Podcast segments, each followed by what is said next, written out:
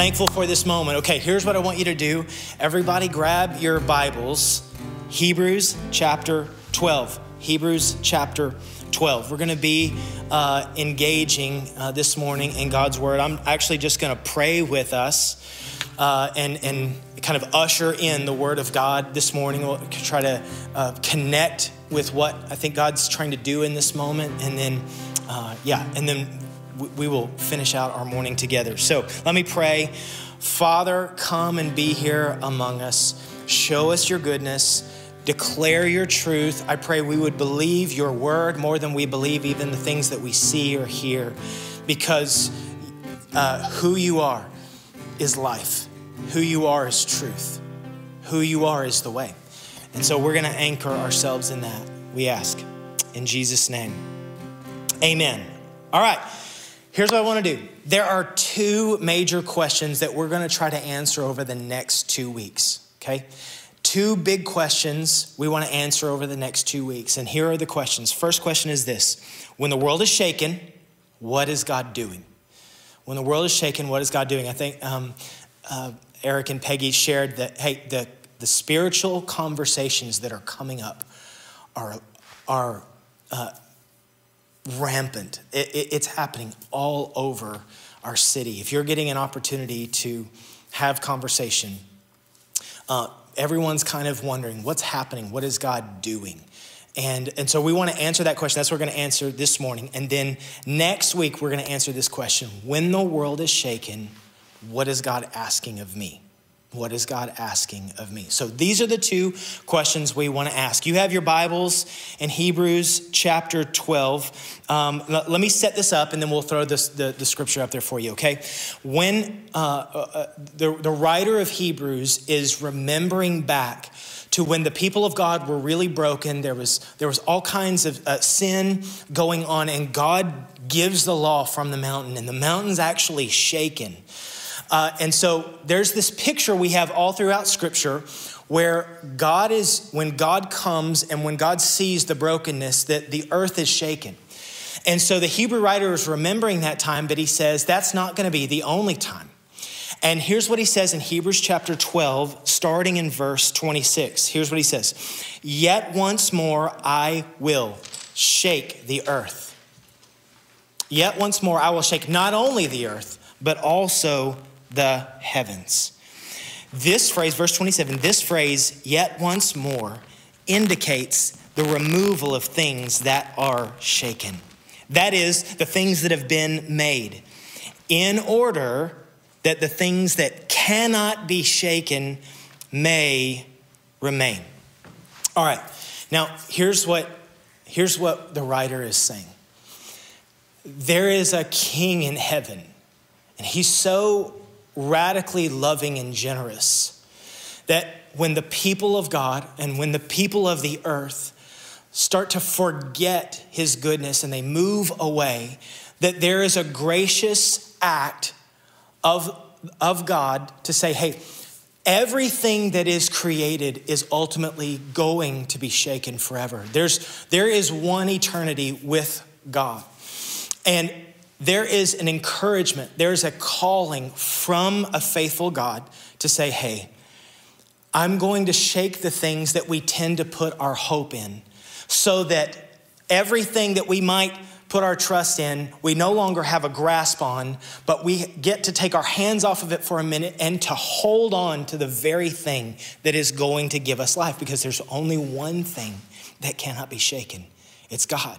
See, God is not shaken. He is not shaken in this moment, and He's so merciful that often there comes times of shaking so that God can grab the heart of his people and say, Hey, I want you to come and return to me. And so the question then comes up how attached are we to the things that are created, so to speak, when they are shaken? How attached am I to the things of this world? Right? The parts of creation that I lean upon for safety, the parts of creation that I lean upon for joy or for contentment. It's like the, it, it's the way that a good father or a good mother, when they see their children and their, their children can't see the danger or the messiness around them, they are faithful to grab them and say, Hey, I want to help you see the things that you might be holding on to, the things that you might be blind to, so that you see rightly. This is the goodness of God in a moment. So when public health is shaken, we feel shaken. And when job security or our 401ks take a dent, it shakes us. It shakes us to our core. When, when we literally lose our physical connection with friends and family, with people that are loved, it shakes us. When our bodies, our own personal health is shaken, then it shakes us as a people. These are all, of course, created things. They're not, none of these things are eternal. There's one thing that's eternal your soul uh, in the presence of God or absent from Him, apart from Him. That's the one thing that's eternal. And so there's often a shaking that God does in order to settle our hearts back on the thing that means the most, the, the one thing that can allow us. His people to never be shaken. That there might be a shaking going on across the earth, but his people won't be shaken. Jesus is literally saying, Church, I won't be shaken. And my word is not shaken but my word is what does the shaking to draw you back to me. And of course, this is not just an ethereal concept, right? Oftentimes, God lets those he loves the most to actually go through the shaking. And even as we see this thing going on worldwide, there is a beautiful invitation from the God of the universe to say, there are many things you want to put your hands on to hope and put your hope in. And don't put your hope in those things because everything that can be shaken will be shaken. And so he even allows his people to go through a shaking. I want, to, I want you to look at Mark chapter 4, verse 35. We'll start there. And uh, Jesus is with people that he's actually nearest and closest to. And here's what he says. Says, uh, On that day, when the evening had come, he said to them, Let us go across to the other side. And leaving the crowd, they took him with them in the boat, just as he was.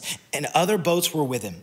And a great windstorm arose, and the waves were breaking into the boat, so that the boat was already filling. But he was in the stern, asleep on the cushion.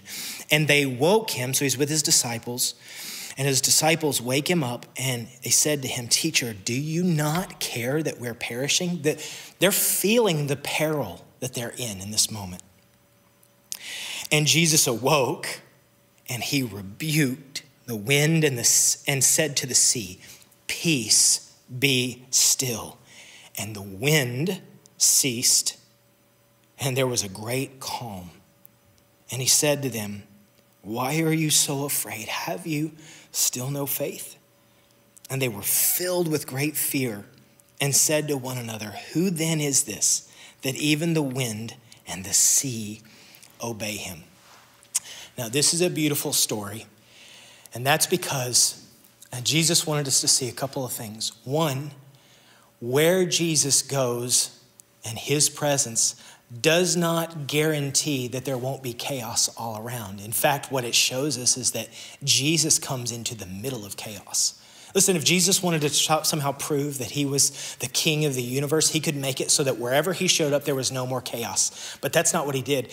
He actually went into the chaos to allow people to feel the weight of the things that were going on around them, for them to know that, you know what, I there's nothing that I can truly hold on to except for one thing the faithfulness of the King of the universe. Jesus is in the chaos. Therefore, and I want you to hear this the point of the storm, the point of the storm is to bolster our faith. The point of the storms in our lives and the point of chaos is to shake us, to wake us up, and to allow our hearts to be awakened to say, Lord, I want to put my faith fully and wholly in you. That's where I want my faith. I don't want it in anything else because everything else can be shaken, but you're the one that can't. And so God's point in this is to pull them out. Listen, Jesus isn't chiding them, right? He's calling them up. He's not upset with his disciples in this moment as they're, they're fearful for their lives. They are experiencing true fear and worry. And they come and they ask him, and he pulls them up out and he says, Hey, there's something greater I want you to put your faith in and anchor it in me. That's what I'm asking of you. I'm not gonna take all the storms away. That's not how this life is gonna happen. But I am gonna come in and be with you in the storm. And the point is to pull their souls up. And so Jesus is doing that in that moment. It's a beautiful thing, right? God thrives in chaos. God thrives in chaos. Why? Because nothing is chaotic to him. Just news flash. Nothing is chaotic to God. Therefore, he thrives in it. He moves in power in it. He is Lord and King and Savior. In fact, um, I, am I'm a, a nerd. I, I like to follow politics. And uh, one, of my, one of my favorite TV shows was a TV show called The West Wing. It was out in kind of the, the early 2000s. And the show called The West Wing is essentially just uh, a, a, story following, or TV show following the president and his closest advisors. And so basically, every episode is you know, they're going about their political lives, trying to get to the next thing, and then something evidently or ultimately blows up. Something happens, and then the whole White House is scrambling. The president is scrambling, and his advisors are scrambling, and they're trying to figure out how to fix the chaos that has somehow entered into their equation. And that's what we see. And it's often, you know, depending on how you even look at the, the, the, media and the things that are going around, is a lot of chaos going around. I want you to hear this God is not just a president of the United States, he is, He's not a secretary of human health and services. He, he is not an executive at the World Health Organization. He is the king of the universe, and he is not shaken in any way, form, or fashion. He is not scared of this pandemic. And hear this, church, He has life for you and me. There are promises from God that we can anchor our souls in. There are promises that He has to give to us that lead us to an eternal life. God is never chasing down chaos, He's authoring new life and hope in the midst of it. He isn't scrambling like the authorities that might be.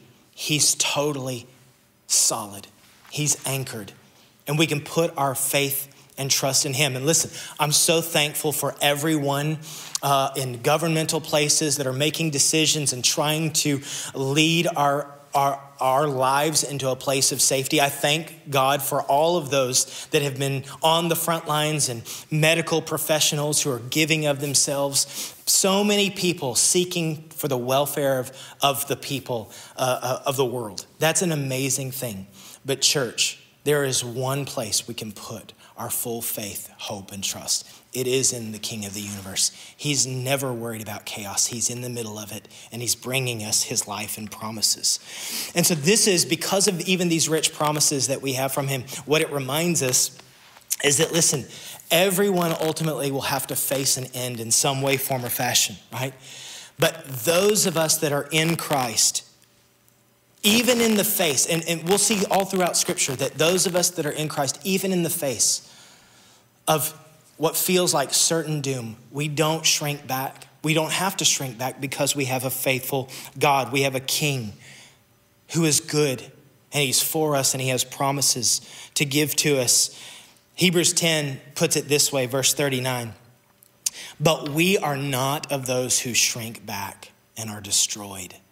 No, but we are those who have faith and preserve their souls. Now, I love this scripture and I want us to to think on the power of that. We are not of those who shrink back.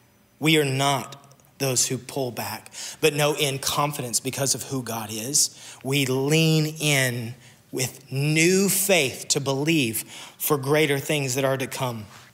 I'm actually reminded of Paul the Apostle and the personal storms that he went through uh, just even in his own life. He actually details them in Second Corinthians, and I want to share these with you. Second Corinthians chapter 11, verse 27, uh, verse, starting in verse 24. It says, Five times uh, I, I received at the hands of the Jews the 40 lashes less one. Three times I was beaten with rods. Once I was stoned. Three times I was shipwrecked. A night and a day I was adrift at sea. On frequent journeys, in danger from rivers, danger from robbers, danger from my own people, danger from Gentiles, danger in the city, danger in the wilderness, danger at sea, danger from false brothers, in toil and hardship, through many a sleepless night, in hunger and thirst, often without food, in cold and exposure. And apart from other things, there is the daily pressure pressure on me of my anxiety for all the churches. Church, hear this. Let me tell you, the coronavirus is nothing. It's nothing. Uh, if, you, if I had to pick between the, a, a pandemic and, and, and what Paul faced, I think I'd probably pick the pandemic, right? The point here being listen, Paul's saying, I've been through all of those things, but here's how I feel about them. When I stare all of the hardships and, if you will, the chaos that he experienced in his own life constantly as he sought to honor the Lord, as he found himself in these storms that he was in, what's his attitude towards that? Look at what he says Philippians 4 to me, to live is Christ, and to die is gain. Philippians 1:22 if I am to live in the flesh that means fruitful labor for me. Yet which shall I choose? I cannot tell. I'm hard pressed between the two. My desire is to depart and be with Christ, for that is far better, but to remain in the flesh is more necessary on your account. Here's what he was saying Listen, I've faced the storms, I faced the uncertainty, and I faced the fears. And here's what I'm saying to you I'm not afraid because my rock is in my king. The place that I put my firm foundation is in the presence of Jesus. For, to, for me to live is to have Christ, and to die is gain. Church, there is a call, a beckoning from the Lord for us to recalibrate in this moment, to anchor our lives in the Son of God.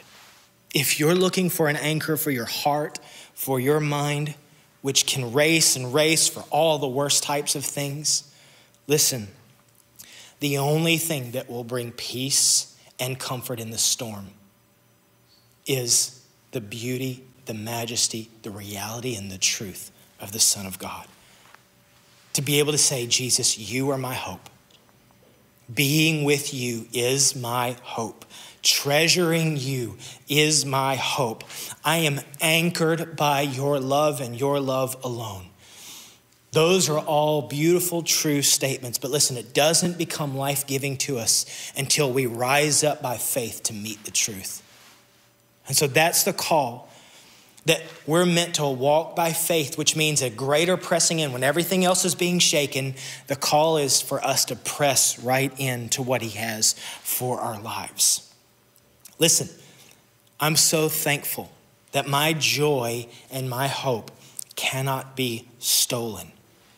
If Jesus is my anchor, if He is my safe place and my refuge, then nothing can shake. Everything else around me can be shaken, but not Him, not who He is. Listen, it's good. I, am I'm, I'm thankful. We can stay in our homes all right, we can be safe and we can be wise and we can be thoughtful for our culture and our nation right now, our city, not just to spread this disease around, but listen to me. I want to say this. There is no greater refuge than Jesus. Your house is a great place to be. It's a good, safe place to be, but there's a safer place. It is Jesus. Deep down, we have to know Jesus is our ultimate refuge. More than our home, more than the roof over our head, Jesus is our refuge. Psalm 46 puts it this way. Here's what he says Psalm 46 God is our refuge and strength, a very present help in trouble. Therefore, we will not fear. Though the earth gives way, though the mountains be moved into the heart of the sea, though its waters roar and foam, though the mountains tremble at its swelling, Selah, or rest or pause. God is our refuge and strength, our very present help in trouble. This is what the Lord wants us to anchor our hearts in. Jesus is the refuge. We're standing on the rock and trusting in Him. in the midst of the chaos. And so here's the question. Here's what, and we're just going to finish by answering this, and then we're going to finish our time just worshiping together. How do we grow in trusting God as our true refuge? How do we grow? In very real ways. I, I want to just give some real, very real practical application. In fact, I've got three things that I want to give to you. Maybe one of these, maybe one or all three, maybe one, two, or all three may land with you, but I want to give these to you. A, a, a couple of things. How do we grow in trusting God as our true refuge? Number one, I want to encourage you read the word. Read the word. Let it wash over you. Let it wash over you. In this moment, especially when we're being asked to not go to the office or we're being asked to stay home, read the word. Read the word with the people in your home. Read the word with your children. Read the word with your spouse. Read the word, but, but let it come over you. Stand under the waterfall of the word and let it wash you so that our heart can be anchored in Him. Listen, Netflix, it's great. Let, Netflix will keep you entertained for a little bit. But Netflix is very much like popcorn and candy. You can have a little bit of it, but if you keep eating popcorn and candy, it's going to make you feel sick. You won't feel alive, you won't feel hopeful, okay? The Word of God is the feast of kings. It is everything. It's our sustenance. It's the entree that gives us strength to survive. We've got to be anchoring ourselves. I, thank God for the different ways we might be able to find ourselves entertained. Those are great. None of those things are necessarily bad. But if you want to find your heart alive in this moment, we've got to let the word consume us. Listen, listen, I, I, I have a reading plan, and, and, and, so the reading plan, you just, you're reading whatever is coming up for the day. And what I found is, listen, it, it might be easy to try to find scriptures that are connected to the moment, but the Word of God is alive no matter the moment. I was reading, in my reading this week, I had a passage in Matthew, and then I had a passage in Leviticus. And as I'm reading the passages, uh, the, the, one passage I was reading in Matthew is kind of some the technicality of divorce. The, the Pharisees are trying to pin Jesus on the issue of divorce, and so uh, they're pressing in and they're trying to argue about some things. And I'm reading this, and you're going, "Well, what does that have to do with anything in the world around me?" And and and and what I see is here's what Jesus is. He's a covenant keeping king. In the midst of that, what I get to read is that Jesus is pressing to say, I have a covenant with my people. And so, this reading that doesn't seem to have anything to do with what's going on in the world around me is speaking to me about his covenant. And then I'll go into Leviticus. Listen, the entire book of Leviticus is one big letter to say, hey, you need to wash yourself because you're not clean, all right? So if there's anything that's more relevant for this coronavirus time, read Leviticus because all it's saying is, hey, you are not clean, all right? You touch a pig, you need to wash your hands, okay? You're not clean, okay? You touch some silk and some cotton at the same time, hey, you're not clean. You need to wash your hands. So Leviticus, even in and of itself, is telling us right now, hey, it's relevant to the moment. You are not clean. I'm not clean. We're in need of God to make us clean and some, maybe some hand sanitizer. But those are the things that help move us nearer to Him when we get in the Word of God. I want to encourage you to get into the Word of God. Let it wash over you. I want to encourage you to do that uh, in this, especially in this time. Uh, secondly, to repent. That word can kind of have all kinds of connotations, but here's what this, what this word really means would you allow your heart to be softened in this moment? When everything is kind of, when everything is being shaken around us, what repentance does is it helps me stop, it helps my heart be softened, and it pulls me down from places of pride. And I get to come up under the truth of God's word. What I mean by that is, listen, practically what we feel sometimes is maybe you want to be angry with the government, or you want to be angry at the media, or you want to be angry at celebrities or their tone deaf things that they're saying out there. You want to you want to be upset about the things that are going on. Listen, repentance when we come before the Lord and say, "Hey Lord, here's what is broken in me. Here's where I have fallen short."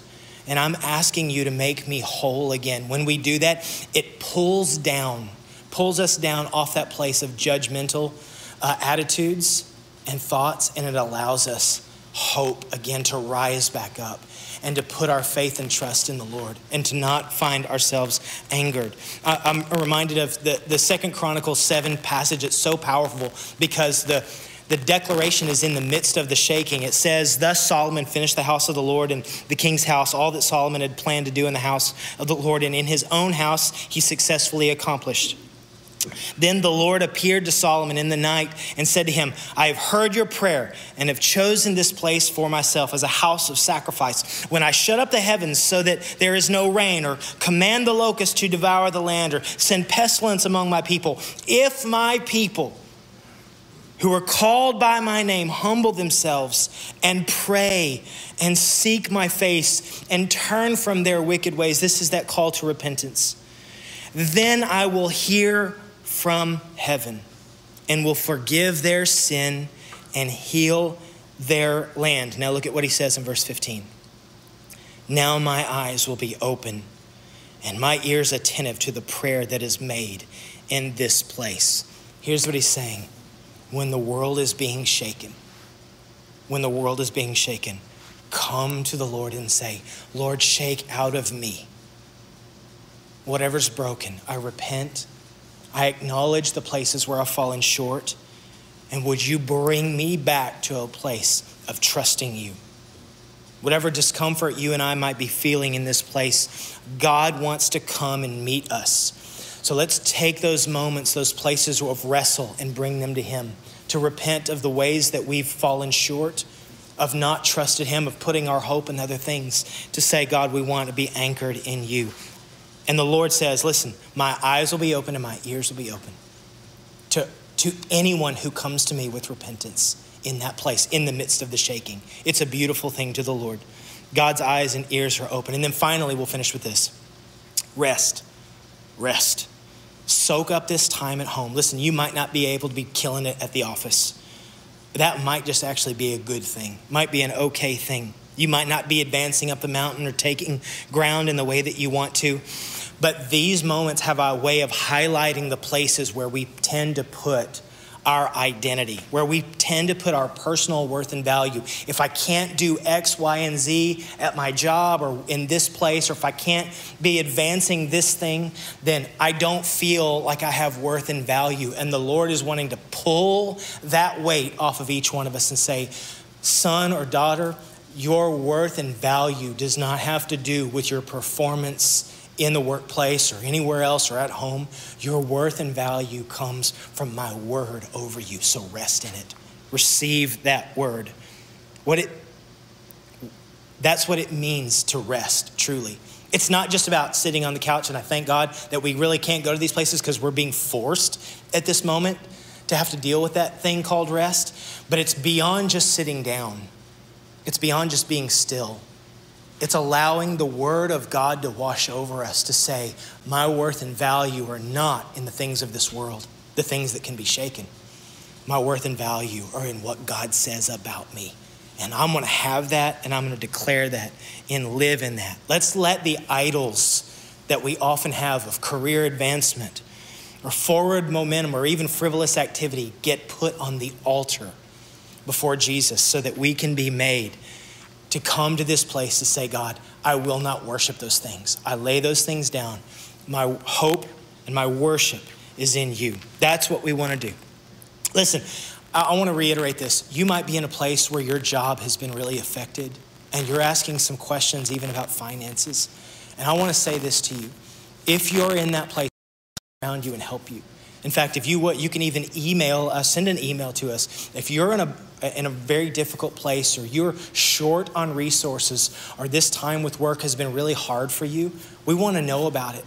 Because our job as the church is to come alongside those to express the love and the goodness of God by saying, We're going to partner with you because everything that's being shaken, but God is not. And the people of God are ready to come alongside.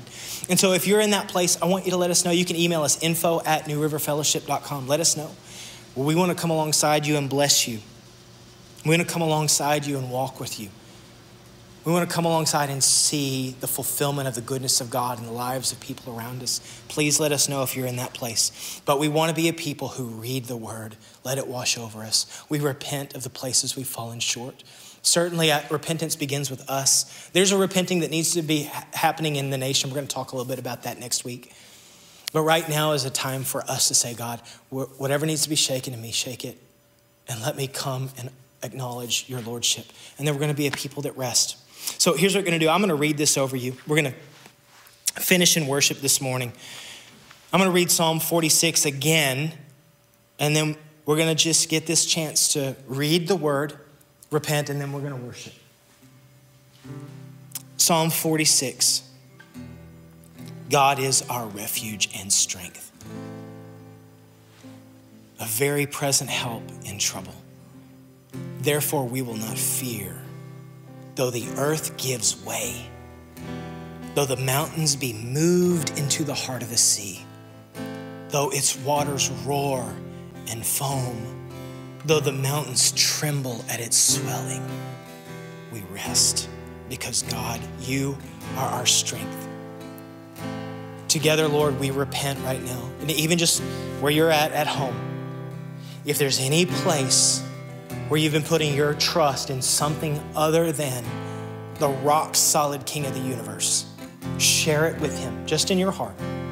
Say, God, I don't want to go another day, I don't want to go another step, letting something that can be shaken be my idol, be my hope. I want my rock to be the King of the universe. We repent and open up our hands and we put our trust in you. And then from that place, Lord, we rest. We rest. We remember your goodness. We sit, we breathe in, and we rest in your goodness. We worship you and we honor you. We bless you. We receive your life. We receive new confidence right now. Lord, I pray for every person that's with us. Receive new confidence. Receive the goodness of God and His lordship and authority in our lives that's leading us to life. And we rest in that goodness. We bless you and we honor you. Let's finish with this final song, declaring our trust in God.